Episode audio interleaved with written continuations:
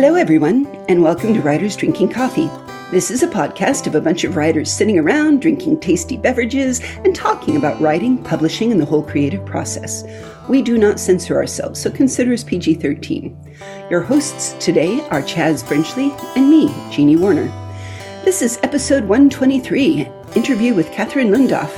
Welcome, Catherine. Hi there. Thank you so much for having me on. Catherine Lundoff is a writer, an editor, a publisher, a game writer. Wow, she does so much stuff. How do you ever manage to have a day job with all of this? Ah, uh, well, it isn't easy. I try not to do all of it at the same time, but it doesn't always work out that way.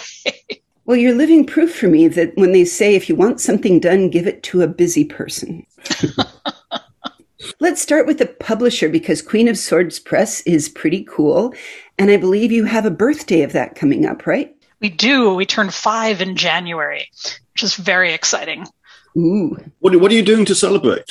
That's a really good question and something that I need to think more about. Um, but doing this on the fly and making it up as I go, which is a frequent factor to how things happen around here, uh, we're getting our own tea blend and we should be getting that next month. Um, there's a local company called Bingley's Tea, which is run by my friend Julia, who I used to be in the Jane Austen Society with back when I had free time. And Julia makes fabulous teas, and she's making up a chai blend for us, which we will be marketing with books and mugs and so forth. So we'll have the tea, and we'll probably do an event either locally from Dreamhaven Books or possibly from remotely from our attic office. You, a mile away from Dreamhaven Books. You, you, don't have a special edition of something planned for, for January? You know, there was no way to get the timing mm. to hmm. work out for that. Yeah. We do a lot of our releases in time for either the holidays or specific promotional opportunities. Mm-hmm. How did it happen for those people that are thinking, well, my career as a writer isn't like blowing off into the stratosphere. Maybe I could be a publisher. How do you start such a thing? Well, I started as a writer. So I was just a writer for a number of years. Then I edited or co edited a couple of anthologies. And then let's just say some wacky hijinks ensued. And after a lawyer talked me out of signing a three book deal with one of the then more heavy hitting romance publishers, um, which subsequently blew up in really fantastical ways. I, I woke up one day and I said, self, you cannot possibly be more dysfunctional than some of the people you've been dealing with. so why don't you try this? so did I did do a lot of planning. I took classes with the Small Business Administration. I, you know, took a, a, bunch of you know publishing related classes and i'd been getting published for you know a decade and change before that so it wasn't like completely new territory. But there was definitely a learning curve and things i had to figure out. So like the whole first year i just published my backlist because i didn't want to practice on anyone else. That's fair. That's fair. It's deeply fair. How um how, how many books a year do you reckon to put out now? Um well I'm trying to get back into the three books a year. So we're releasing our third title uh, at the beginning of November. And what I've found is that if I do four books in a year while working a, a day job, I tend to have a lot of accidents and get sick very often. So I'd rather not do that. well, if you say three books a year and you've been open for five years, so is your 15th title coming up? 13th last last year was was 2020 with all that went with that, and so we only got put out one book because I didn't get the the second one was one of my novels and I just didn't get it done in time. So what what were the challenges specific to COVID? I mean, besides a general sense of hanging doom and ennui combined, what are the challenges that publishers had during COVID? Well, the economy tanked, which was one significant issue. We lost all of our in-person events. So, for an example, I was the book I, I did manage to publish last year was A.J. Fitzwater's *The Voyages of Cinrak the Dapper*, which is a marvelous collection of linked stories about a dapper lesbian capybara pirate. Ooh, and it is awesome. This, this. A this lesbian awesome. capybara pirate. I, I just yes, we all need this right now. it, it it's it's like a fictional hug. I mean, it's just this just bundle of queer joy of a book. So it really needed to be out in the world. However, yes. AJ lives in New Zealand. So we had planned for AJ to do a brief tour of the US and we were going to do a release party and AJ was going to do readings on both coasts and we had all this stuff in the works, lined up, confirmed, just about ready to go. And then lockdown happened. So, massive scramble to get everything online. And amongst the things that we saw a lot of last year um, were that if events were very, very established as in person events, you know, people were going because they expected to be doing a certain level of networking and expected to see their friends and so forth. They really tanked when they went online. Right. The things that were less heavily attached to the in person perspective or were built like flights of foundry is one example of a conference that was built to be online. Those were great. Those were fine. They went great. But anything that was like for example here in the twin cities in minneapolis and bear in mind that we're also i was also in minneapolis so there are a bunch of like other things not directly related to the press that also impacted the press. Um, we were on fire a lot last year. Um, yes. And there was the year before that you had a lot of riots and police behaving badly. That was last year. We are four blocks from George, George Floyd Square. That's where our office is. Oh dear. So yeah, yeah, it was it was uh, interesting on many many levels. And Minneapolis has such a reputation of being a very creative town. I mean, Charles de Lint did a lot for it. Prince did a lot for it. You know, the um, art scene alone must be amazing or we, you know, we imagine it, it is. generally is. That is true. I mean, we've got, you know, Pamela Dean and Caroline Stevermer and Emma Bull and all kinds of amazing local writers doing terrific things.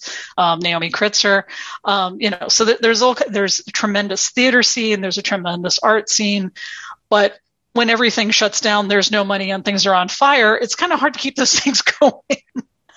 Um, so we're, we're coming back. We're coming back. Um, I just went to a performance by a Native American theater about it was a post-apocalyptic play about two middle-aged Native women who'd been exiled from their tribe, and it was staged out of doors in one of the areas of Lake Street that had been, you know, pretty heavily hit by the fires, and it was perfect. So there we are, surrounded by ruins in this field.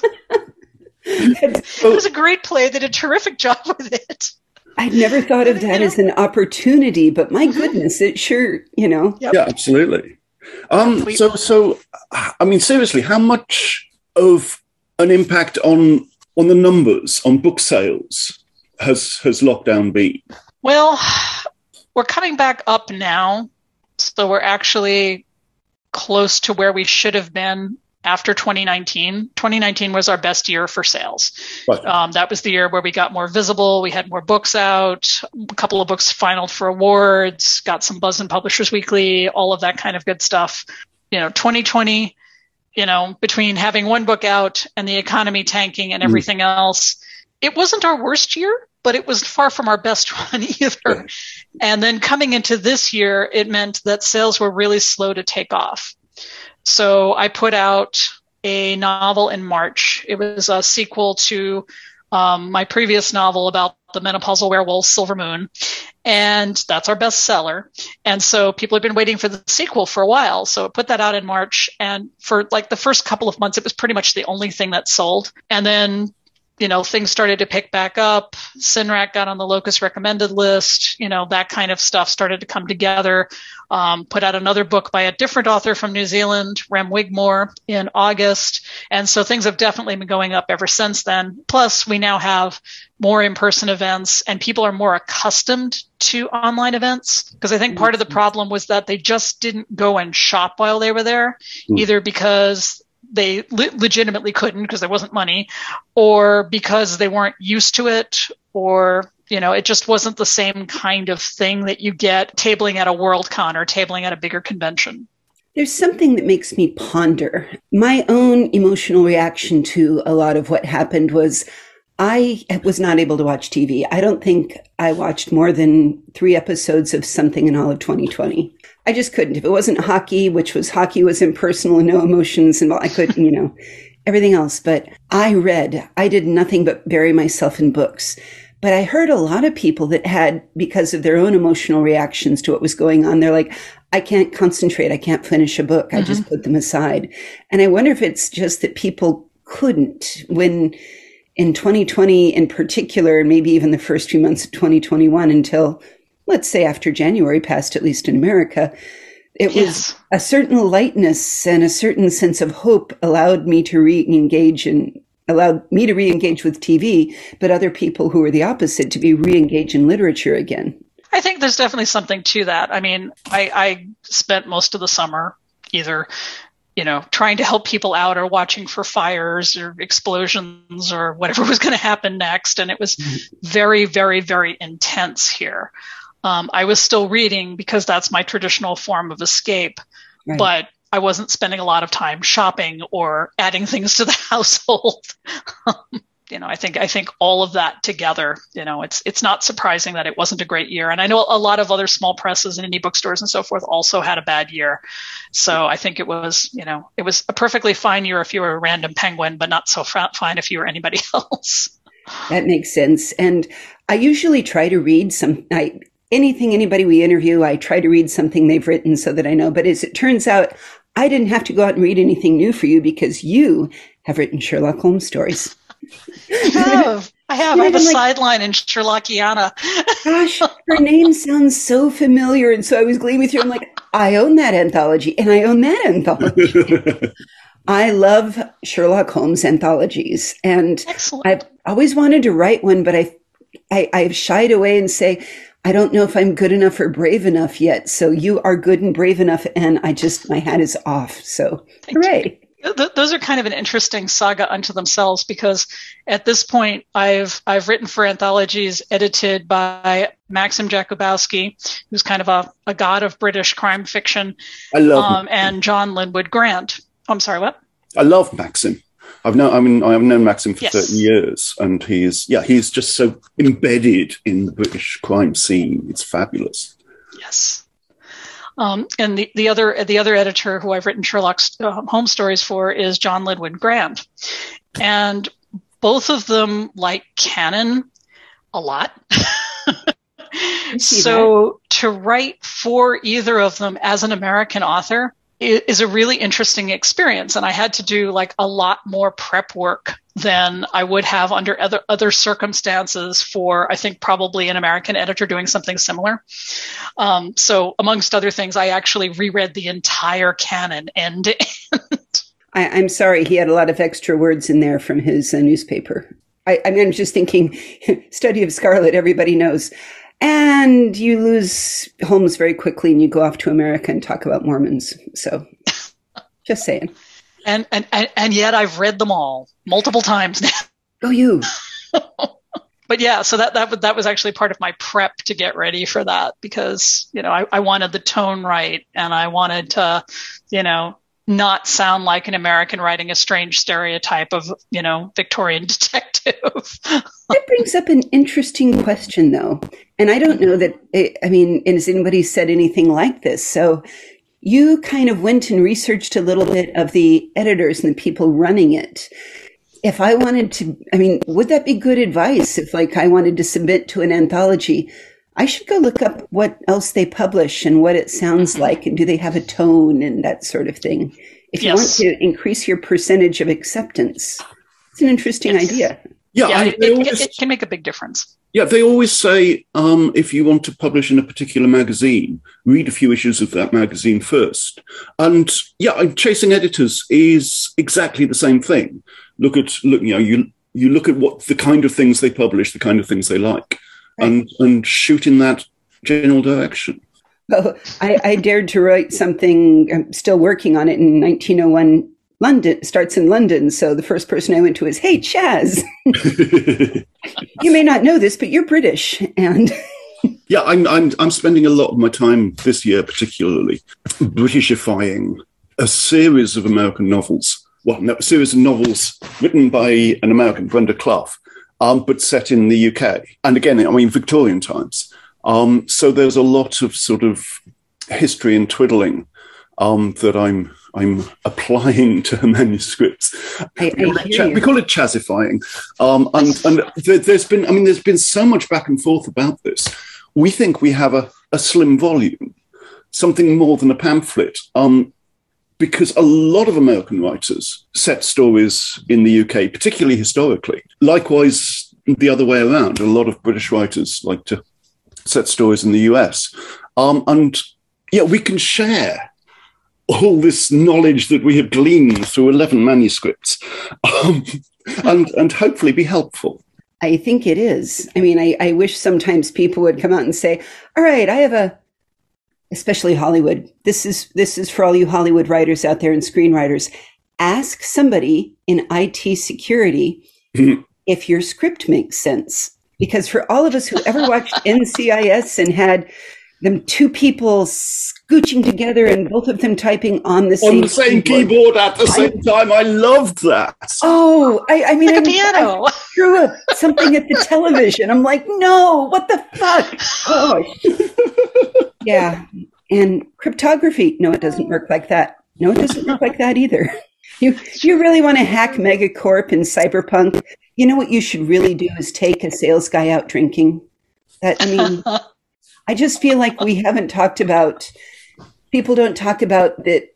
They think, oh, it's so techy, and I'm going to be so techy and cool and use words that nobody understands. Well, there's a lot of us that understand those words, and it pisses us off if you use them wrong. So, I'm just saying, totally be, understandable. Befriend totally your local geek. I, I, did once read a, a Sherlock Holmes story, a, a, pastiche of where the author had Sherlock Holmes patting a Victorian street urchin on the head. And why would you do that? Why would you touch it? They could have well, life. Well, okay. First of all, you've got the hygiene element. Second of all, I'm pretty sure that a Victorian agent, street urchin could take your fingers off with their teeth or what remained of them. And third, Sherlock Holmes? Yeah. No. yeah. I hear you, but I feel like you have a lot to offer and you, you do mentor young writers, right? If they have, they, if they had a problem with this or they wanted to understand maybe some research on the area or maybe want to learn how to write more accurately in their genre or how to really fit in or what other kinds of teaching do you do for people? Um, well, I teach for Cat Rambo, who has an online writing academy. So I have a cycle of, I think we're up to five classes now that I teach for her. Um, I teach for a local arts organization called Springboard for the Arts. And for that one, it's just like a general introduction to genre fiction publishing. Um, this marks our first year where Queen of Swords Press has interns from the University of Minnesota well, we have an intern. Um, so our first ever intern. So um, I have I have an assistant who's part time, and she comes from a, a, literary fiction lit magazine background. Um, but our intern at the moment is actually getting trained on some aspects of editing and book selection and that kind of stuff so that she can go on to a glorious career in publishing uh, when she graduates, hopefully. That's lovely. I mean, she um, will graduate, but hoping she's going yeah, yeah. on to a glorious career. Yeah. Um, can, can I can I cycle back for a bit? Tell us more about your menopausal werewolves. I, I understand. It really goes beautifully together because when you think about it, if those are the moon days that they used to say in different cultures, um, yeah. it does lend itself to werewolfy. Okay, so it all started a while back, as in a number of years ago. Before I started the press, before I considered starting the press, um, I got invited to write for an anthology of female werewolf stories. Um, they might have been lesbian werewolf stories. I don't remember exactly anymore. Um, and so I was sort of delving into it. And what I ran across was that there were a couple of different tropes at the time that were very popular. And one was a female werewolf becoming a werewolf at the onset of first menses. So mm-hmm. you've got that in Ginger Snaps, the mm-hmm. movies, uh, Susie McKee Charnas's boobs, a short story, not literally Suzuki McKee Charnas. Um, a couple of other things. Um, so it showed it was pretty frequent for a time at the time. So I was looking at it and going, hmm, you know, if at one point in life, why not another? And there was less representation of middle-aged and older women in science fiction and fantasy than you see now and it's not spectacular now but it's better than it was um, and so i was poking around in the wilds of online diagnose yourself um, websites and i ran across i don't know i forget which one it was but it had a thing about the quote unquote symptoms of menopause which included mood swings, unexpected hair growth, longer teeth because your gums recede. Uh, I'm like, hmm. So that's the idea for Menopausal Werewolves was born. Um, so I wrote the first book, got published by my previous publisher. You know, a few years later, we came to the parting of the ways. I did a new version, new updated version for Queen of Swords, different cover. It's longer. I changed some things. Um, and it turned out to be kind of a cult classic. Mm-hmm. So people will actually come up with to me at events on a fairly regular basis and tell me that this was their coming out novel. Um, it's about a woman named Becca, and Becca, you know, 50, she's just entering menopause, and she's, you know, as far as she knows, she's straight, and she ends up falling for her neighbor, who's a werewolf, and joining the local middle-aged werewolf pack. And so, I, you know, I set them up as protectors because they're, you know, women past childbearing age who, you know, you traditionally fill other roles in most societies. And, you know, so I started playing with the concept and people really liked it. So I, I still get notes occasionally where people ask if they can move to Wolf's Point, which is the, the town that I created for them.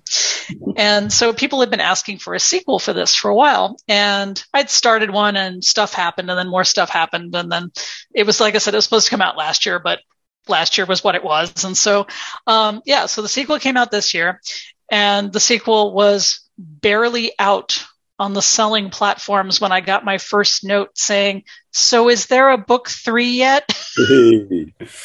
so, so, are you, are you writing book three? Are you writing book three? I'm going to be writing book three. It hasn't quite gelled in my brain yet, but it's starting to. So yes. Can I throw something out that literally I thought of while you were describing the idea of the menopausal werewolf? Mm-hmm. So I was just thinking, okay, so yeah, because I recently also had the doctor say, welcome to the next 10 to 13 years of your life being perimenopausal. like, what do you mean 10 to 13 years? You bastards. But it, because for those that are not aware, we go through menopause because girls' bodies produce less of the uh, progesterone and estrogen, which suddenly we are then unbalanced with extra testosterone. So I went and looked at the other end. If the testosterone is, is anything tied to the lycanthropy, what would you have if you had a boy who was going to go through lycanthropy, only he wasn't really a boy. It turns out she's a girl the whole time. And so when she has the, takes the drugs to, you know, avoid going through the male adolescence, she doesn't actually turn into a werewolf. I had a lot of conversations with trans folks of various identities after Silver Moon came out. And so there is a trans woman werewolf in book two in Blood Moon. Awesome. Um, because, you know, we had a lot of conversations about biological essentialism. Very nice conversations, very polite conversations. and I'm like, you're trying to tell me something, aren't you? Oh, wait. so so I, so I did a bit of research and talked to some more folks, and the result is that there there there, there is a, a werewolf who is a trans woman in the second book. So oh, that's fantastic! I can see that entirely. Now, you've also written a little bit for, and I played a lot of it, World of Darkness, right? Mm-hmm. Uh, so did you write? What are the? I mean, I've played everything from changeling to mage to vampire. What have you written for? Um, I have a story and a tie-in anthology for um, the Vampire the Masquerade 20th anniversary, uh, which came out a few years ago. Um, and I've got a story in. I'd have to look up the title of the anthology, um, but if you if you look at on you know Onyx Path's website, they're all there. Um, Onyx Path Publishing, and then I wrote a story for the Wraith 20th anniversary tie-in anthology. And um, as I was, you know, mentioning earlier, I just found out because I just got the Ghost Hunters rulebook, and I was assuming that for Ghost Hunters, which is also part of World of Darkness and is also about to release its 20th anniversary, you know, version and collection and so forth, I thought the story was going to appear in another tie-in anthology and discovered when I opened up the, you know, this is the game document that my story is now like the scenario that you can use as a jumping off point so I'm very excited about that. I'm like, wow. And I'm sure there's a term for it, but I don't know exactly what the term is. So, you know, it's it, it it's really right makes, up there at the beginning and it's a thing you can read to kind of set the mood basically. So it really makes you think. I mean, how many stories have somebody said, All right, I really love this story from this book. I could do a whole game campaign on it. That would be kind of cool, wouldn't it? It would. It would. All right. And I it, it had never occurred to me before. I'll tell you. I was like, wow, this I, is I, so great. Literally, just thinking about it right now is like I think it, Kate Elliott had a series, and I remember there was one book that I thought it's like this is a this is a very long chase scene, and I finally realized it's like this could translate brilliantly into a gaming system. Her, her cold magic. That. Why is there not a, a whole game system based on Kate's cold magic? Hmm. Kate should get more more buzz. She I should. think I think for, for all of her work. I, I think a lot of it would translate well to other different kinds of media. So if Netflix is listening, just saying. Dear Netflix, I have a list. Um, contact me. yeah, we talked. We talked to Kate um, a while back, didn't we, Jeannie? Yeah, we did. We did. Yeah. We can put a link to that too. I, I was going to say I apparently knew the. Uh, well, in a very strange way, I was recommending how a friend of mine had had her daughter got caught having sex in the boys' restroom at the high school, and so she was called over, and so I made her watch Sex Education, the first episode, because it, it, seemed oddly appropriate. And then I was telling somebody about it a couple days later, and the fellow looked at me and cocked his head and says, "You know, my my husband used to be a, a producer on that show." I did not know that. That's fantastic. So it's a tiny little world out there. Say your desires out loud, and maybe somebody will be listening and be able to hear it. Cannot hurt. Cannot hurt. So, what are you doing next? What's your cunning plans? Uh, right now, I am working on getting um, Jenny Goloboy's new um, humorous science fiction novel, obviously Aliens, ready for November. I love the title. And it's it's a lot of fun. There's you know there's a body switch and there's talking corgis and there's evil plumbing executives and it's oh. just plain fun. You had me at corgis. I'm just saying. Yeah, you had us at corgis. The corgis are really adorable. is it is it wrong that I looked and said, "Oh, they have all the pictures up for the new cast coming in of um, Cowboy Bebop"? I'm like, "But but where's Ein?" You know? oh, thank goodness he's there. I don't know if, if that was entirely germane to bringing back corgis as being a, a popular breed, but between the Queen and Cowboy Bebop, I'm just saying corgis are so cute. Did you know? I'll have to ask the author. Sorry, say it again, um, Chaz. Uh, corgi butts float. If you if you immerse a corgi in a bath of water, their butts bob to the surface. It's peculiar. Well, my butt bobs to the surface, so I can, you know. All right. Uh, In terms of what would you give if if somebody out there was listening or wanting to attend one of your classes, etc. What is some basic advice if somebody is like, I don't know if I can write or not, but I want to become a writer? What would you tell them? I think I would ask how they feel about writing when they try to do it. I think that you know writing you know writing for yourself is one thing and that's that's perfectly valid and a really cool thing. Writing for publication is its own set of challenges. And I think that it's something you have to want pretty badly to make work for you and sometimes you can want it pretty badly and it doesn't work for you and you have to be prepared to accept that too you know. So I, I, would think you know i would ask who they perceive their, their the audience for their writing to be how they feel about their writing who they would who their ideal reader is you know what would they want people to to take away from their writing. And you know if it's mostly i want to do my own thing and write about my favorite characters from cowboy bebop including the corgi then awesome. You know that's cool too and has to be a place for that and that's fair because they there is a difference. And I, I love that you pointed out is it writing for you or is it writing for somebody else? Yep. And to keep your audience in mind, well, we have that for technical writing, we have that for marketing, for any kind of writing copy. The first question you have is, who's my audience? And that's beautiful mm-hmm. that you say it so clearly. Because it also, every once in a while, I see people argue about, well, my artistic integrity says it has to be all the way that I originally imagined it. Like, there's somewhere the path is in between of, of artistic integrity and look, what is your target audience looking for? Yeah. You're, you're, you're doing a really interesting thing with this story. However, here is the giant plot hole that once I have driven the Mack truck through it, nothing else holds together. So, what do you want to do with that? it's a beautiful point. About for your personal writing? Do you have anything that you are uh, going to publish anytime soon? Um, I've got an article running in Dream Foundry tomorrow. Um, I'm actually writing a new novel on my Patreon um, which is the Queen of Swords Patreon. It's go, it, it goes to sustain the press during periods of, of slow sales. But I got the idea, you know, about a year and a half ago to take one of my old unfinished novels and just put it out there and crank out a chapter a month, roughly. Sometimes it's a chapter every two or three months. But, um, and I, I'm a complete pantser. So there's a guide to everything, including the notes where I know that I have already messed something up and have to go back and fix it in the next draft.